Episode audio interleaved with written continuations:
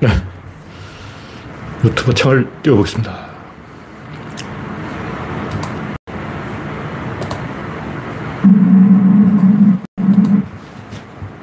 네. 랜디 로저님이 일발을 꺼내줬습니다. 네. 구독자는 삼천이십 명, 어, 십 명이 늘었네요. 세덕후 때문인지 세덕후 덕분인지 잘 모르겠습니다. 제가 세덕후에 뭔가 반응이 있을까 하고 기대를 하고 제목을 세덕후 이야기로 해놨는데 반응이 없어요. 세덕후와 캣맘 전쟁, 제목은 그럴듯하긴 한데 별로 조회수 반응이 없습니다. 네, 현재 일곱 시 삼십 분. 네, 백서피님, 권현정님 반갑습니다. 당근님 어서오세요. 제가 이제 시력이 안 좋아져서 자세히 째려봐야 돼요. 폴리터 잘 안 보이게 막 째려봐야 돼요. 네. 당근님, 고불매님 반갑습니다. 이상하게 이 모니터 화면에는 한 명 시청 중으로 되어 있어요. 실제로는 자세히 보면 열세 명이 입장해 있습니다. 네. 여러분의 구독과 알림, 좋아요는 큰 힘이 됩니다. 화면에 이상이 있으면 말씀해 주시기 바랍니다. 음성이나 화면. 네. 오늘은 이월 이일, 네, 목요일이죠. 이월 이천이십삼 년 이월 이일입니다. 네, 뭔가 이자가 계속되는 게 뭔가 행운의 숫자 같은 느낌이 들어요. 날씨도 부렸고 마스크도 벗어버리고 이제 뭔가 조금 분위기가 좋아지는 조짐이 있죠. 긴 겨울을 아직 못 벗어났지만 벗어날 거라는 희망이 있어요. 안철수가 삽질하는 게 보이고 음, 김기현이 멍청한 짓 하는 게 보이고 수준이 초등학생이에요. 초등학생. 노무현 대통령이 있었다면 확 이렇게 전체적으로 안, 수준이 높아졌을 건데 노무현 대통령이 있었다면 안철수도 확 뜨고 김기현도 저 정도 바보지지 않아요. 왜냐하면 눈치가 있기 때문에 사람들은 주변 환경에 영향을 받는 거예요. 삽질하는 이유는 다 삽질하니까 삽질하는 거예요. 김기현 혼자 삽질하는 게 아니라 자기 주변에 그런 인간들만 잔뜩 모여서 다 같이 삽질하고 있는 거야. 제대로 된 사람 한 명만 있으면 전체 수준이 확 올라갑니다. 역사 공부를 하면 알 수 있어요. 명장이 한 명 탄생하면 그냥 한 명이 탄생하는 게 아니고 막 항우 혼자 잘난 게 아니고 한신도 잘하고 종림회도 잘하고 막 날고 기는 사람이 엄청 많이 등장해요. 항상 인물은 한 명이 갑자기 생기는 게 아니고 한꺼번에 때로 말, 몰려온다. 그 이유는 그중에 한 명이 핵심이에요. 사실은 한 명이 나머지를 키운 거예요. 제가 볼 때 선조 때는 율곡이 다 키웠어. 율곡이 방방 뜨니까 덩달아 막 굉장히 많은 인재가 쏟아질 거예요. 네, 이영수님 어서오세요. 첫 번째 곡지는 안철수의 희망. 네, 현재 이십삼 명이 입장해 있습니다. 안철수가 이름값을 못하고 있죠. 안철수, 이름은 안철수인데 계속 철수해버려요. 왜냐면 제가 볼 때 이 양반은 이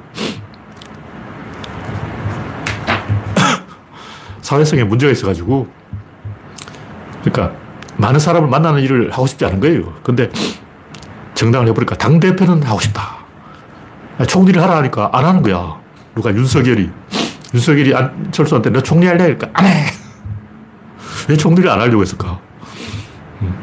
지금까지 총리 출신으로 대통령 된 사람이 없죠. 근데 제가 봤을 땐 그런 것보다는 이 양반이 이 낯을 가리기 때문에 그냥 하기 싫은 거야. 서울시장 하기 싫어. 할 능력은 있는데 하고 싶지는 않아. 대통령도 하기 싫어. 총리도 하기 싫어. 결국 만만한 게 당대표라는 거죠. 당대표 정도는 그냥 가만히 앉아 있어도 되니까 할 수가 있다. 총리는 일을 해야 되잖아. 일하기 싫어. 안철수는 대통령 하기 싫은 거예요. 네. 이름은 안철수인데 이번에는 철수하지 않고 제대로 밀어붙일지 지켜보겠습니다. 어쨌든 뭐 여론조사로는 안철수가 압도적으로 이기지만 이 경선 룰을 교묘하게 뜯어 고쳐가지고 당원들만 투표하라. 이 말은 뭐냐면 신천지가 최종 보수다. 정광훈이 최종 보수다. 이거 아니에요. 신천지나 정광훈이 한 십만 명만 동원해버리면 자기가 당대표 결정해버린 거예요. 한 놈이 마음대로 좌지우지 할 수 있다. 이런 거죠. 근데 윤석열은 아마 이 버스 준비해놓고 버스, 관광버스 대기시켜놓고 당원을 실어 나르면 된다. 뭐, 이런 생각을 했을 거예요. 실제로 뭐, 경선이 어떻게 진행될지 저는 뭐, 관심이 없지만 아마 윤석열은 버스 작전을 세워놓고 있는데 정광훈은 신천지가 이 누구 편을 들지 알 수가 없다. 근데 지금까지 이 역사의 법칙을 보면 킹메이커들은 항상 티를 내요. 내가 킹메이커야 하고 욕을 한다고. 왜냐하면 그냥 김기현이 되어버리면 존재감이 없어져요. 뭐 자기 덕이 됐다 해도 우리가 그걸 알아주는 것도 아니고 정광훈이 내 덕이 됐어 해봤자 아무도 인정을 안 해. 근데 이 의외의 현상이 나타나면 윤석열이 버스로 엄청 동원했는데도 안철수가 되면 아 이게 정광훈 덕이구나. 사람들이 알게 된다고. 그래서 사람들이 이런 문제에 대해서 쉽게 안 넘어가요. 꼭 음, 일어날 일은 일어난다. 이 법칙을 제가 피해가는 꼴을 못 봤습니다. 네, 이영수님, 홍택중님 반갑습니다. 강물님 어서오세요. 다음 곡지는 남진, 김연경의 턱걸의 시. 제가 남진이나 김연경 개인을 비판하는 건 아니에요. 항상 제가 하는 얘기지만 사람을 비판하면 안 돼. 문제는 그 배경이 되는 귀족들의 특권의식을 비판해야 되는 거예요. 우리가 남진, 뭐, 김연경 왜 그러냐 그러지만 검사들 중에 제대로 된 검사 있습니까? 없죠. 한 다섯 명 있어요. 우리나라에 검사가 수천 명인데 상식이 있고 보통 사람의 평균 수준에 도달하는 검사는 한 다섯 명. 나머지는 다 쓰레기야. 구십구 점 구구 퍼센트 쓰레기야. 뭐 그런 판에 김연경이나 남진이 뭐 훌륭한 사람이 되기를 바랄 수는 없죠. 그렇지만 잘못된 건 지적을 해야 돼요. 만약 평론가가 있다면 이걸 준엄하게 질타해요. 사람을 질타하는 게 아니고 우리나라 이 기독권의 만연한 특권의식이 이렇게 나타났다. 검사들의 특권의식, 의사들의 특권의식, 변호사들의 특권의식, 기자들의 특권의식, 연예인들의 특권의식, 스포츠맨의 특권의식, 가수의 특권의식. 똑같은 거예요. 다 한패거리야. 양심적인 기자 있습니까? 없죠. 양심적인 연예인도 없고. 하여튼 뭐 김연경이나 남진 개인을 비판하고 싶지 않지만 우리가 이런 걸 좀 알아야 되는 게 예를 들면 영화 그 안소니 호킨스가 나온 영화 남아있는 나날 이게 맞는지 모르겠어요. 제가 옛날에 본 영화라서 이걸 제가 아마 넷플릭스에서 봤던가 그런데 영국의 귀족이나 독일의 귀족이나 귀족들은 다 같은 민족이에요. 전 세계 모든 귀족이 다 같은 민족이에요. 우리는 한국은 한국인이고 일본은 일본이다 생각하지만 진중권은 개코나 난 한국인이다 이런 의식이 없어요. 왜냐하면 귀족은 귀족이고 상놈 상놈인데 다른 세계에 속한 사람이에요. 근데 우리가 인도에 가면 인도 그 참 뭐 후진국이고 뭐 답답하지 않냐 그러면 인도의 그 바람문들은 뭔 소리야? 저는 이해를 못해요. 그러니까 바람문들은 바람문 계급은 자기는 인도 사람이 아니야. 바람문 계급은 바람문 계급이지 인도 사람이 아닌 거예요. 그 사람들은 굉장히 점잖고 신사적인 매너 있고 그 영국 신사 뺨쳐. 그 바람문 계급 엘리트 귀족들하고 만나본 사람 이야기 들어보니까 완전히 영국인들은 양아치야. 그 영국 신사 뺨치는 신사 위의 신사라고. 점잖고 막 매너도 있고 막 하이드라도 잘해주고 막 항상 미소 짓고 있고 막 어, 행복하게 사는 거예요. 그래서 신사 노름을 하고 있어. 그런 사람들은 국적 의식이 없어요. 귀족들 다 그래. 한번 귀족 세계에 발을 담그면 이 낮은 그룹에 있는 사람들하고 얽히면 피곤한 일이 생긴다는 걸 알기 때문에 다 대처를 하는 거예요. 근데 윤석열은 제가 볼 때 기족이 아니야. 상놈이야. 윤석열은 하이들하고 주먹다짐하고 싸울 인간이에요. 안철수 같은 인간은 하이들한테 반말을 하면 하이는 침을 뱉는다는 거 알아. 하이들한테 항상 웃으면서 안녕하세요 하고 먼저 인사하는 거예요. 왜냐면 침을 뱉는다는 걸 아니까. 근데 윤석열은 네가 침 뱉을 거야. 나도 침 뱉을 거야. 티포테 전략을 쓴다고. 같이 막 침 뱉고 주먹다짐할 인간이야. 하여튼 그 제가 이번 선거에서 호남 사람만 제대로 투표했다 해도 윤석열이 되진 않았을 거예요. 호남 귀족들 중에 전문직에 종사하는 사람, 돈 많은 사람 이런 사람들이 윤석열 찍은 거를 제가 많이 봤어요. 진중권 같은 사람이 국제의식이 없는 거예요. 그런 사람들은 자기들은 교묘하게 스트레스 안 받고 빠져나갈 심리적인 도피처를 만들어 놓은 거예요. 남북한 전쟁 나도 귀족들은 비행기 타고 날라버린 거 말이야. 그 전쟁 나도 걔들은 피해가 없어. 그럼 귀족들은 원래 전쟁에도 같은 이 장교들끼리는 서로 안 죽여요. 그게 일 차 대전까지는 지켜줬어. 그래서 장교들은 어차피 장교니까 특별 대우를 받기 때문에 그 영화 코카이강의 다리에 나오지만 어떻게 장교를 일반 사병 취급을 하냐. 이해를 못하는 거예요. 난 장교야. 항복했지만 장교라고. 사병하고는 다른 종인데 쟤는 네안데르탈이 여기 사피엔스. 그러니까 장교들은 영국 장교들은 일반 평민들을 그냥 네안데르탈인을 취급하는 거예요. 그래서 나는 영국 장교, 너는 일본 장교, 장교와 장교, 터놓고 대화하세요. 그래, 일본 장교가 조까 이러고 영국 놈들은 장교가 없어. 영국 놈들은 다 양아치 사무라이라면 할복을 해야지. 장교가 어떻게 할복을 안 하고 말이야. 할복을 해야 장교지. 너 할복 안 했잖아. 그러니까 넌 장교 아니야. 대화가 안 돼. 그 영국 장교, 세상에 이런 일이. 같은 장교끼리는 서로 봐주는데 그걸 영국인들이, 영국 귀족이 상상을 못해요. 어떻게 일본 귀족이, 일본 장교가 영국 귀족을 평민 취급을 할 수 있나. 하늘이 무너지고 엄청난 일이죠. 충격이죠. 하여튼 우리들은 그 귀족들의 특이한 정신세계를 모르기 때문에 귀족들이 그런 썩어 빠진 생각을 하고 있다는 사실 자체를 몰라요. 저도 그 영화를 보고 한 거야. 안소니 홉킨스 나온 영화를 보고 아, 귀족들은 정신상태가 다 썩어 빠졌구나 하고 알아챈 거죠. 네, 다음 곡지는 네, 소창군님 반갑습니다. 마스크 언제까지 쓸래? 잡을 때 이 마스크 다 벗는 게 맞아요. 병원이라든가 뭐 특수시설 빼놓고는 마스크를 벗는 게 맞습니다. 엘리베이터 그거 잠시 타는 거잖아. 그 큰힘은 의미 없어요. 지하철, 버스는 환기가 되기 때문에 계속 바람을 쏘아주기 때문에 큰 문제가 없습니다. 저 지금까지 지하철이나 버스에서 대유행을 했다는 얘기 들어본 적이 없어요. 이미 백신을 많이 맞았기 때문에 이 엘리베이터, 버스, 지하철도 폐지하는 게 맞다 이렇게 보는데, 외국 신문에 뉴욕타임즈인가 한국 사람들은 이상한 습관이 있어가지고 계속 마스크를 쓰고 있다. 제가 볼 때 추워서 쓰고 추워서 더우면 다 벗을 거예요. 근데 이건 지도자들이 솔선수범을 해야 돼요. 좀 이 권력자들이 위에 있는 사람들이 자기가 먼저 마스크를 벗고 내가 벗었는데 너희들은 쓰냐 이렇게 물어봐야 돼요. 뭐 쓰고 싶으면 쓰는 거지. 자기가 쓰고 싶으면 써도 되는데. 근데 제가 하고 싶은 얘기는 엘리베이터, 버스, 지하철 마스크를 쓰라고 하는 이유는 이 관계 당국이 자기 존재감을 어필하기 위해서 권력 행동을 하는 거예요. 이거 전시 행정이에요. 왜냐하면 그걸 다 폐지해버리면 만약 이런 문제가 생겼을 때 누가 그것을 결정하는가 이런 문제가 생겨요. 나한테 그것을 결정할 권력이 있다는 것을 판단을 하게 하려면 요만큼 남겨놔야 돼. 다, 다 주면 안 되고 알박기를 해야 돼. 요거는 내 몫이다 하고 딱 남겨놔야, 아, 요거는 이제 관계 당국이 있구나. 요걸 결정하는 당국이 딱 판단을 해서 아, 통계를 딱 재보니까 아, 요만큼 엘리베이터, 버스, 지하철 딱 요만큼 숫자가 나왔어. 정량적인 분석이 됐어. 과학적인 근거가 있다니까 개소리죠. 전부 거짓말. 또 거짓말하고 싶어서 거짓말하는 거예요. 저번에 이건 그저 전시행정에 불가능합니다. 그래서 정광훈이나 신천지가 이번 국힘당 경선에, 당대표 경선에 개입할까? 똑같은 거죠. 얘놈들도 알바키를 할 것이다. 그렇게 기대를 하고 있습니다. 물론 이제 윤석열이 조질까 봐 무서워서 안 할 수도 있는데 할 수도 있다. 그런 얘기죠. 네. 다음 곡기는 야만한 러시아 총알바지.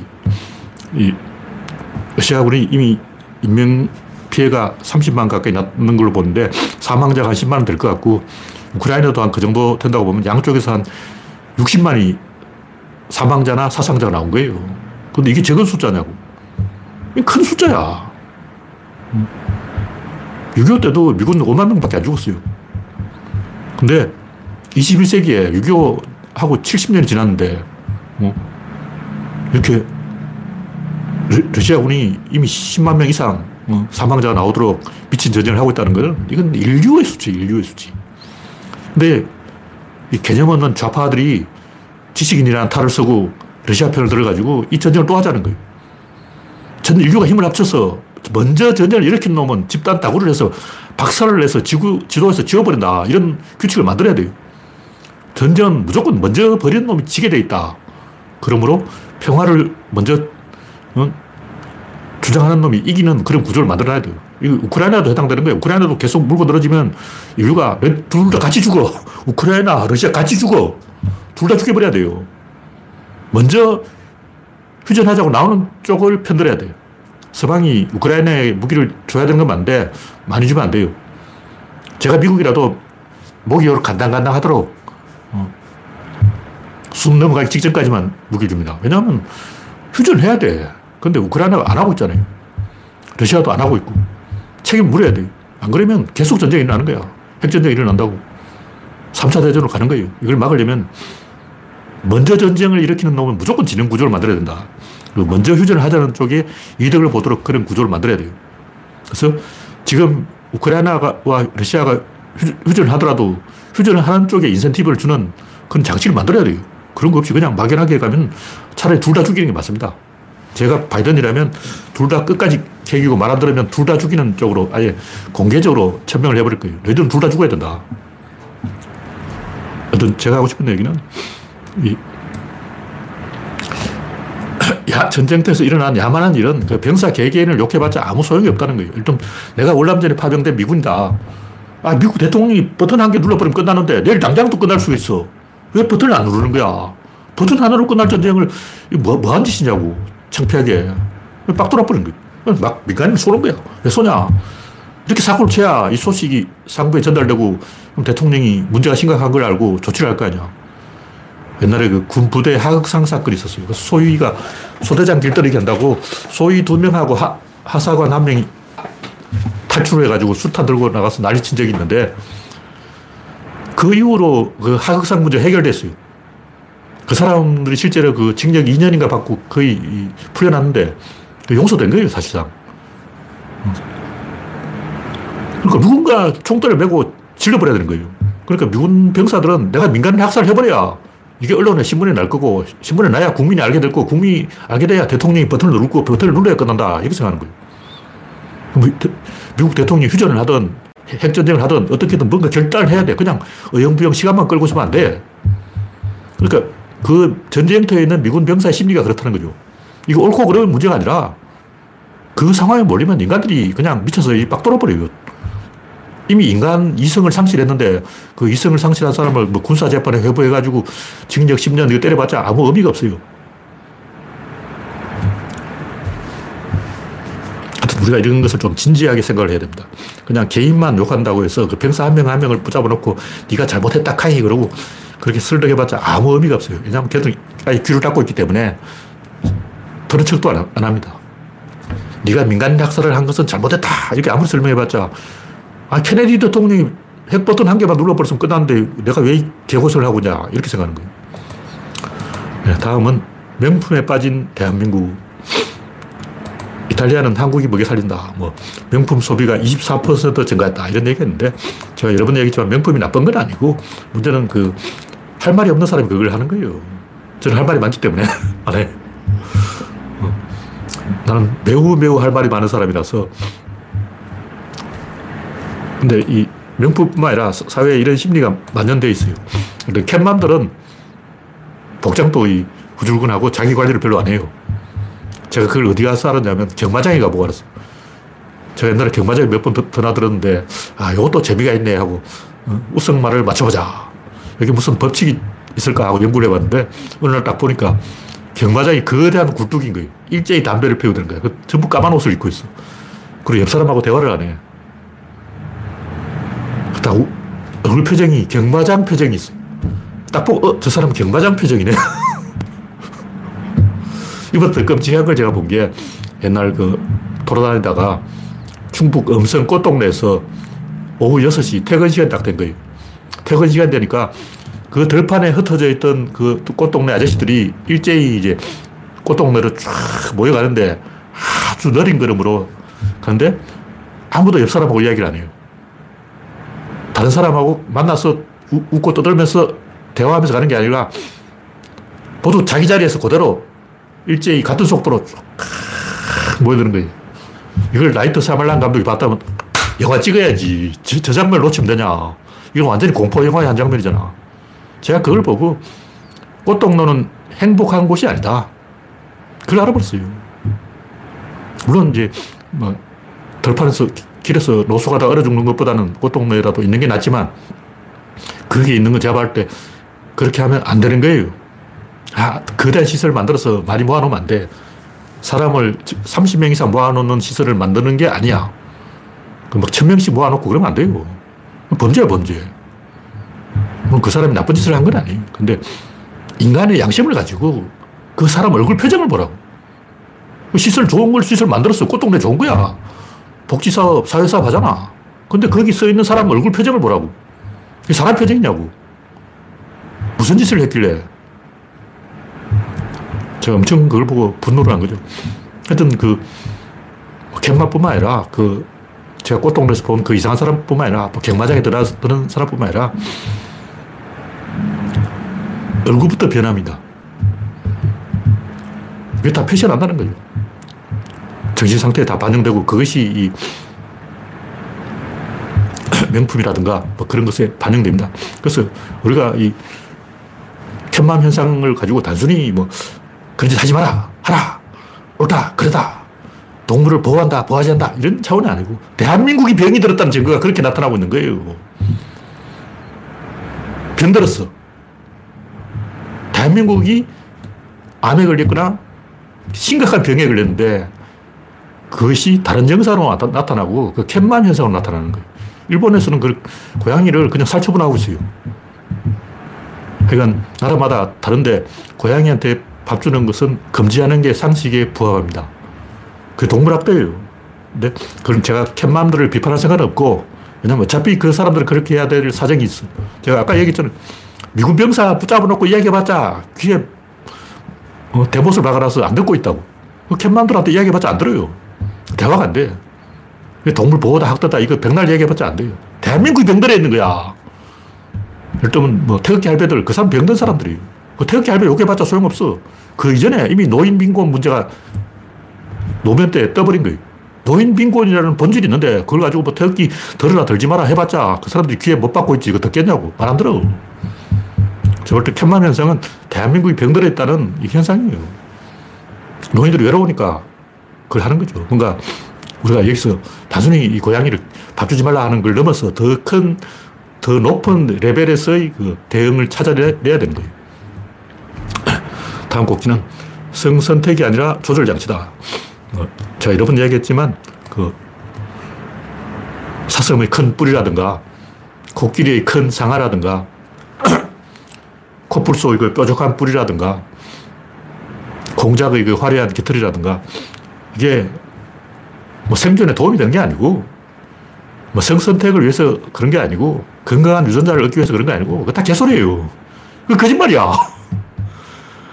뭐냐면, 그 원래 어려운 거예요. 여러분이 하나님이라고 치고, 디엔에이를 갖다 줘, 가지고 조절 문제를 해봐. 안 돼. 암컷은 수컷 오면 싫어하고 가버린다고. 수컷도, 아, 피곤해서 암컷 따라다니다가 안 해 하고 집에 가버려요. 이걸 이렇게 딱 맞게 조절하는 게 힘들어요. 하느님도 그거 잘 못해. 그래서 그 북부 쿠올이라고, 쿠올이, 북부 쿠올이라고 호주의 주머니쥐. 이 주머니쥐 수컷은 일 년밖에 못 산다 그러는데 왜 그러냐면 잠을 못 자서 그렇다는 거예요. 암컷을 찾아서 너무 먼 거리를 돌아다녀가지고 기진맥진해서 죽었다 그러는데 이걸 잘 조절해서 너무 먼 거리를 돌아다니지 말고 좀 가까운 거리만 돌아다니기 하기가 힘들어요. 잘 안 돼. 내가 하느님이라도 숫자 디폴트 값을 일 내버리는 게 이만큼 내버리는 거예요. 일주일에 버리는 게 이만큼 가버리는 거예요. 제가 보라매 공원에서 그 오리들이 교미하는 걸 봤는데, 아, 이건 아니다. 그럼 보라매 공원이라는 환경이 자연 환경이 아니에요. 인공적인 환경인 거예요. 조절이 안 되는 거야. 딱 적합하게, 적당하게, 딱 이렇게 알맞게 딱 되면 좋은데, 이게 엄청나게 빗나가 버려요. 왜냐하면 그게 보라매 공원이기 때문에. 그러니까 요만큼의 인간이 개입을 해도 이만큼 벌어져 버리는 거죠. 제가 캣맘들한테 밥 주지 말라는 건 그거예요. 인간은 요만큼 개입했는데 자연은 이만큼 틀어져 버려요. 보라매 공원의 문제가 뭐냐면 수컷이 세 마리고 암컷이 한 마리예요. 그게 문제였어. 반대로 암컷이 열 마리고 수컷이 두 마리였다면 그건 괜찮았어요. 그럼 성비가 안 맞아버린 거예요. 왜냐면 그건 인공적인 환경이지 자연 환경이 아니기 때문에. 그래서 엄청나게 비극이 일어나 버렸는데 제가 그걸 뭐 다 이야기하기는 그렇고, 사람이 요, 요만큼만 손을 대도 자연은 이만큼 황폐해져 버려. 마찬가지로 하느님이 디폴트 값을 일을 더 플러스 일 해버렸는데 완전히 개박살 나버리고 막 어, 북북콜이 다 죽어버리고 막 어, 오래 살지도 못하고 막 공작 꼬리가 이만큼 돼버리고 살선 뿌리 이만큼 돼버리고 요만큼 잘 안 된다는 거예요. 우리는 그냥 아, 적당하게 조절하면 되겠지 싶지만 요 뿔 각도가 일 도만 어긋나도 뿔이 찔러요. 일 도 더 어긋나면 뒤로 가버려. 일 도 어긋나면 이쪽으로 가버려. 그 약간 일 도 틀어지면 롱혼이라 돼서 이만큼 이제 간격을 차지해서 숲에 걸려서 가지도 못해. 미국에 키우는 롱혼들 봐. 뿌리 너무 커서 그 숲에 풀어놓으면 소가 굶어 죽어요. 그러니까 그 아주 미세한 영 점 영영일 퍼센트의 유전자 차이가 엄청 큰 차이로 벌어지기 때문에 원래 그것이 조절이 안 되는 것이다. 이걸, 이게 진실이에요. 다윈은 그런 걸 몰랐던 거죠. 디폴트 값은 원래 이 살짝 그대로도 뭐 카우스 이론에도 그런 게 있잖아요. 기이한 끌개. 약간 건드려도 큰 파급 효과가 일어난다. 그런 거고. 네, 다음 곡기는 생각을 안 한다. 인간들 참 생각을 안 하는데 무슨 얘기냐면 생각을 하면 나는 이렇게 생각했다 하고 자기가 생각한 그 빌드업 과정을 하나하나 이야기해야 될 거 아니에요. 그걸 이야기하는 사람을 제가 본 적이 없어요. 생각해서 얻은 결론만 이야기하는 거예요. 그 생각이 어떻게 나왔냐 그건 이야기 안 하고 나는 이렇게 생각해 하고 그 과정을 이야기해야 되는 거예요. 결말을 이야기하지 말고 중, 그 도입부 그러한 생각까지 오게 된 과정,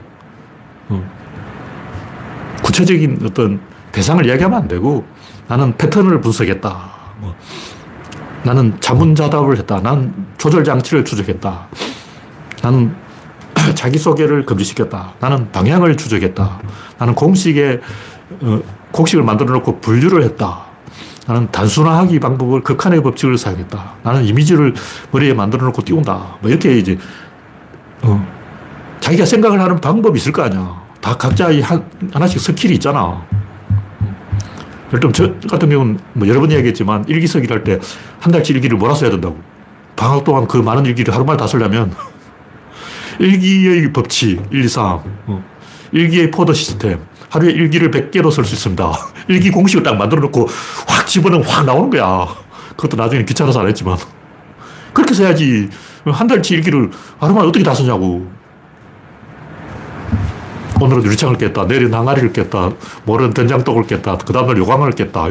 깨기 시리즈요. 그 다음 관찰 시리즈. 오늘은 나비를 관찰했다, 그 다음 깨구리를 관찰했다, 그 다음 오징어를 관찰했다. 이런 식으로 깨기 시리즈, 관찰 시리즈, 무슨 시리즈, 시리즈 열 개 만들어놓고 쫙 쓰면 되잖아. 이렇게 그렇게 쓰는 거지. 그러니까 생각을 할 때는 포도 시스템으로 하는 방식이 다 있는 거예요. 일단 이 극한의 법칙, 최, 최근에 게시판에 몬티홀 딜레마 얘기 나왔는데 그걸 처음에는 속을 수 있어요. 왜냐하면 처음에는 문제 자체가 파악이 안 돼. 트릭이 있다는 걸 모르는 거예요. 근데 트릭을 간파했다면, 답을 알았다면 그걸 이해하는 거는 직관적으로 쉽게 이해할 수 있는데 사람들이 왜 그걸 이해를 못하는가 생각을 해보니까 그림을 안 그리는 거예요. 왜 그림을 안 그려요? 삼분의 일씩 문이 세 개 있다면 자동차를 세 동막 내가지고 여기 자동차 뒷대가리, 여기 자동차 가운데, 여기 자동차 앞대가리, 자동차를 세 토막 내서 세 곳에 각각 이게 놔두고 이쪽에 하나 열렸다면 이쪽에 있는 자동차 대가리를 어디 갔냐고. 이쪽으로 갔을 거 아니야. 이걸 머릿속에 그림을 딱 그려보면 되는데 안 그러면 이제 이걸 세 개로 하지 말고 다섯 개로 하자, 열 개로 하자, 백 개로 하자. 이렇게 극한의 법칙을 이용해서 그 문이 백 개 있다고 치고 어. 사회자가 백 개의 문을 차례로 여는 거예요. 그 중에 한 개를 딱 내가 선택하는 순간 그 문 빼놓고 또 한 개 빼놓고 나머지 이제 구십여덟 개의 문을 다 여는 거예요. 그래도 이분의 일이라고 그러냐고. 천 개로 가자. 이렇게 머릿속에서 그림을 딱 그려보면 백 개, 천 개 딱 이렇게 그려보면 어, 답이 나오잖아. 제가, 저 같은 경우는 수학 문제를 못 푸니까, 공식을 모르니까 그렇게 그림을 그려요. 시험지 뒷장에다가 그려가지고 대충 그림을 그려보면 뭐가 나와요. 이런 이 트릭이 다 있는데 사람들 그걸 이야기를 안 해. 이게 왜 중요하냐면 제임스 카메론 감독이 자기가 만든 영화 다 대박이 났는데 자기가 메가폰을 안, 놓, 안 잡, 놓고 제작자를 하는 거 다 망했어요. 그러니까 굉장히 비슷한 영화야. 비슷한 영화인데 다른 사람한테 감독을 시키고 제임스 카메론이 제작을 맡아 왜 다 망하냐고. 그러니까 제임스 카메론 감독이 스킬이 있는데 그 스킬이 다른 감독한테 전파가 안 되는 거예요. 자기만 알고 있는 거예요. 근데 제가 보니까 딱 봐도 이거는 망할 수밖에 없고 이건 흥할 수밖에 없는 거야. 감각이 있잖아. 터미네이터 같은 것도 꼭 이건 흥행한다. 포스터만 딱 보면 이건 백 퍼센트다. 나오는 거예요. 특히 스타워즈 같은 경우는 뭐 자자 핑커스 같이 엉터리 캐릭터도 있는데 그 드로이더들을 그림을 딱 보면 이 흥행을 다 맞출 수가 있어요. 알투디투 같이 느리고 이, 특히 눈이 잘 안 보여야 돼. 눈이 보이면 안 돼. 스타워즈의 제일 핵심 중요한 것은 눈이 안 보인다는 거예요. 사람들은 이 복면 서는 것 이런 걸 좋아하기 때문에 비티에스들은 머리카락을 여기까지 눈썹을, 눈썹이 없어. 눈썹이 없게 그렇게 무섭게 할까. 그게 어린이 심리예요. 어린애들 눈을 보이는 걸 싫어해. 그 어린애의 심리를 딱 안다면 왜 이게 쓰리피오는 인기가 없고 알투디투는 인기가 있는가. 다 있어요.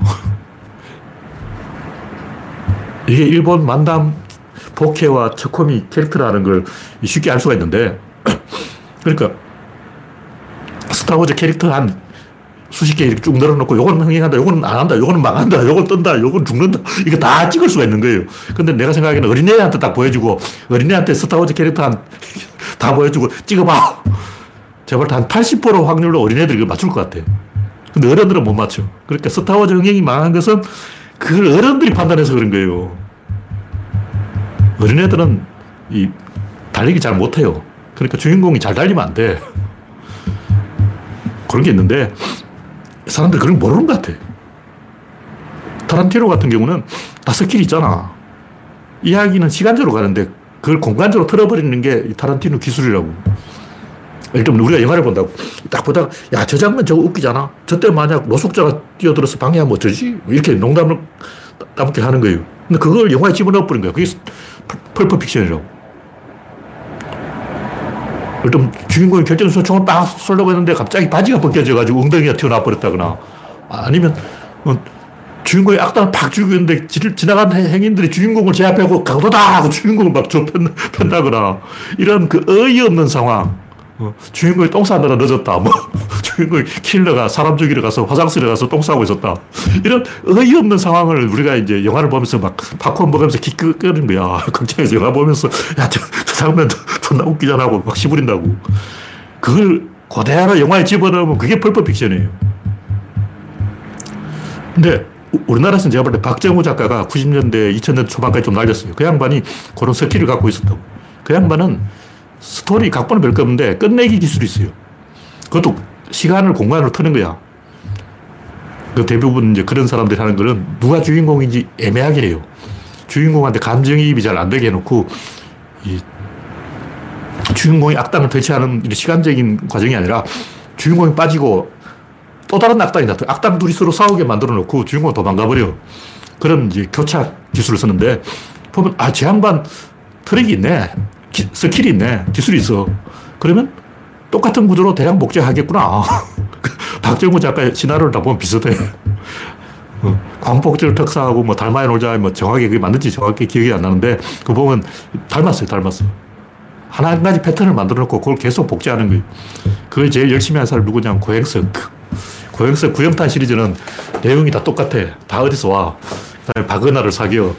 박달마한테 구박을 당해. 마구만이 또 해방을 놓지. 뻔한 공식이라고. 그 공식을 한번 딱 만들어 놓고 그걸 계속 우려먹는 거예요. 생각을 한다는 것은 그런 공식을 만든다는 건데, 그걸 이야기하는 사람이 없어. 제가 그걸 다 까발기고 있는 거예요. 왜? 똑같은 김세영 작가가 시나, 각본 스토리를 써도 회원만이 하면 뜨고 이현세가 하면 망할까. 근데 같은 사람이 쓴 거야. 다 있다고. 이유가 있어. 하여튼 보통 사람은 뭐 자유연상법, 넘겨짓기법, 자극과 반응의 법, 괴짜법, 상호작용법, 쥐어짜기법, 이런 것을 쓰는데, 이런 것도 효과 있어요. 쥐어짜기법이 뭐냐면 일부러 이제 빈둥빈둥 거리다가 마감 시간에 막 쫓겨서 미친 듯이 거리는 거예요. 그러면 갑자기 집중력이 팍 올라가서 글이 잘 써져요. 저도 이제 오후 내내 빈둥거리다가 어, 시간 집에 갈 때쯤 되면 몰아서 쓰거나, 어, 시간에 쫓기면 굉장히 머리가 잘 돌아가는 걸 여러분이 경험할 수가 있어요. 그래서 상호작용법, 이거는 이제 서로 아이디어를 뺏기는 거예요. 여러 사람이 대화를 하면서, 회의를 하면서 자기 아이디어를 공개하고 남의 아이디어를 뺏겨 먹으면 훨씬 더 생각이 잘 됩니다. 제가 비판하는 건 그냥 막연하게 이 괴짜, 엉뚱한 것, 이상한 짓, 이게 초등학생들한테 그게 뭐 발명왕이 되는 지름길이라 그러는데, 에디슨은 이상한 인간인 게 맞아요. 괴짜 맞아. 근데 에디슨은 괴짜라서 그 이상한 짓을 해서 발명에 성공한 게 아니고, 에디슨이 뜬 것은 그 사람이 원래 에너지가 넘친 사람이에요. 밤에 잠을 안 자는 사람이야. 그런 사람 있어요. 워낙 에너지가 넘쳐가지고 아침에 일어나자마자 가슴이 두근두근해서 오늘 또 뭘 발명하지? 야, 신났어, 신났어. 그런 사람 있다고. 그 사람이 에디슨이야. 영화에는 에디슨이 굉장히 사이코패스고 사악한 사람이고 자기 세계에 빠져있는 사람으로 묘사가 되어 있지만, 그건 영화니까 그렇고, 제가 볼 때 에디슨은 그냥 이 업대에 있는 사람이에요. 가만히 있어도 막 심장이 두근두근 해가지고, 뭐, 보기만 해도 아이디어가 빵 떠오르고, 막, 수첩에 적어놔야 되고, 어, 그런 사람이에요. 원래 타고난 기질이 호르몬이 팍팍팍 나와주는, 어. 그리고 이 호르몬에 달려있기 때문에 여러분이 창의를 하고 싶으면 호르몬을 먹으면 돼요. 무슨 얘기냐면 마약 먹어도 약간 효과가 있어요. 그래서 실제로 이 작가들 중에 마약 먹는 인간들이 있어. 제가 마약을 구하는 게 아니고 호르몬이 창의에 영향을 미친다. 그걸 이야기하는 거예요. 그거 지실이야. 자기를 자극하는 방법도 있고 넘겨짓기도 도움이 돼요. 근데 과학을 이런 식으로 하면 안 되는데 이 넘겨짓기도 열심히 하다 보면 궤도를 맞출 수가 있다고. 네가 그랬지 하고 아무나 넘겨짚으면 그 사람이 난 아닌데 하고 반기를 한다고. 그 상황에서 그렇게 주고받고 상호작용을 하다 보면 아이디어가 나오는 거예요. 제가 이야기하는 것은 이런 그 창의한들은 여러 가지 방법이 있는데 나는 어떤 식으로 생각을 한다. 이걸 이 말해주는 사람이 아무도 없다 보니까 몬티올 딜레마 같은 그런 간단한 문제를 가지고 무려 수학자가 어, 개망신을 당하고 일반인이라면 그럴 수 있는데 수학자가 막 턱도 없이 이건 말도 안 돼! 그러고 막 고집을 부리는 거예요. 네. 마지막으로 인류의 첫 번째 질문. 제가 이제 이걸 다시 정리하면서 맨 앞 첫 페이지에 무엇을 써야 될 것인가. 저번에 리처드 파인만이 인류가 망하고 딱 하나의 지식만 다음 세대에 물려줄 수 있다면 가장 함축적인, 가장 많은 정보를 담고 있는 그런 이야기를 해야 되는데 그것은 원자론이다. 근데 그게 틀렸어요. 원자론이 틀렸어. 그럼 가장 많은 정보를 담고 있는 것은 무엇인가? 그것은 구조다. 근데 여기서 제가 이 구조가 뭔가 제가 이 어원을 좀 찾아보니까 제가 어원을 좀 연구를 했기 때문에 구라는 말은 우리말로 끼운다는 뜻이에요. 조라는 말은 짓는, 짓는다는 뜻인데 그 조의 부수에 뭐가 있냐면 시험시험 갈 착이 있는 거예요. 근데 이게 뭐냐? 착착착. 차근차근. 우리가 뭔가 일을 할 때 차근차근 해라. 착착착 해라. 이 착착착이 시험시험 갈 착이 거예요. 그러니까 우리말이나 한자나 통하는 말이 굉장히 많습니다. 제가 옛날에는 몰랐는데 이 변화의 패턴이 있어요. 비읍이 이형으로 변하는 패턴. 그리고 디귿이 이 지읒으로 변했다가 다시 기역으로 변하는 패턴. 여러 가지 패턴이 있어요. G가 W로 변하는 패턴, C가 씨에이치로 변했다가 다시 H로 변하는 패턴. 일단 우리는 한국이라 그러는데 일본은 간곡국이라 그러죠. 또 이, 몽골을 족장을 칸이라 그러는데 여진족은 그걸 한이라 그래요. 사마는 이름이 한인데 여진족도 한인 거예요. 그런 그 K와 H가 통한다.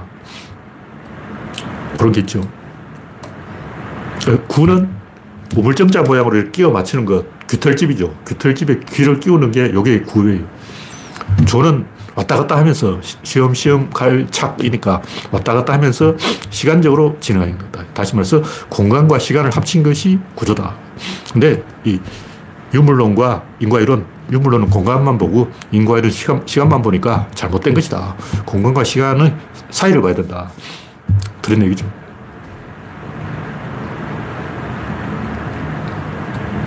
이런 이야기하다 보니까 세기말 이야기가 나오는데 세기말은 십구 세기 말이 원래 천팔백구십 년대를 말하는 거예요.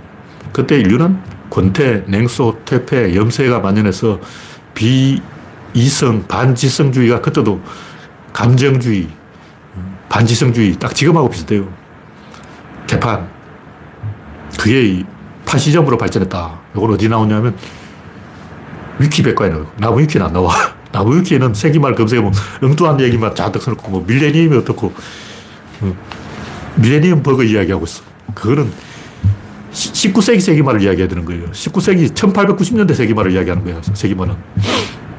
이십 세기 세기말이 아니고, 또 그때 이미 인류는 양차 세계 대전의 조짐을 읽은 거예요. 멜서스 트럼의 공포에 빠져가지고 인류는 희망이 없다 하고 집단 우울증에 걸려버린 거예요. 지금 대한민국에 나타나는 집단 우울증하고 비슷해요. 지식인이 부기력해졌다. 희망이 안 보이니까 절망이 희망이 된다. 희망이 안 보이니까 다 캣맘이 되어버렸다. 그런 얘기죠. 이건 이십일 세기인데도 불구하고 각종 사이비와 주술과 종교와 음모론이 괴력난신이 판을 치는 이유는 인간이 이 문제를 정면으로 덤비지 않고 교묘하게 회피했기 때문에 빌드업 과정을 생략했기 때문에 생각을 어떻게 하는지 모르기 때문에 터다는 엉터리 생각이나 백 퍼센트 맞는 이야기를 구분을 못하는 거예요. 그러니까 이건 백 퍼센트 맞는 생각, 이건 백 퍼센트 개소리인데 딱 봐도 어, 이건 맞고 이건 틀렸다. 일 초 만에 분간을 해야 되는데 과학자들도 창조과학회 같은 소리 하고 있고 대학 교수가 환빠짓 하고 있고 음, 개판돼가지고 참과 거짓을 일반인이 구분을 못할 상황까지 와버린 거예요. 그 생각을 하는 과정을 아무도 이야기 안 해. 난 다 이야기해 주잖아. 음, 나는 뭐 의하여 유하여의 법칙, 라고한다의 법칙, 극한의 법칙, 생각하는 요령을 다 알려주는데 그 사람들 그걸 안 알려주니까 개소리를 구분을 못하는 거예요. 구조표 있다고. 네, 오늘 이야기는 여기서 마치겠습니다. 참석해 주신 칠십육 명 여러분 수고하셨습니다. 감사합니다.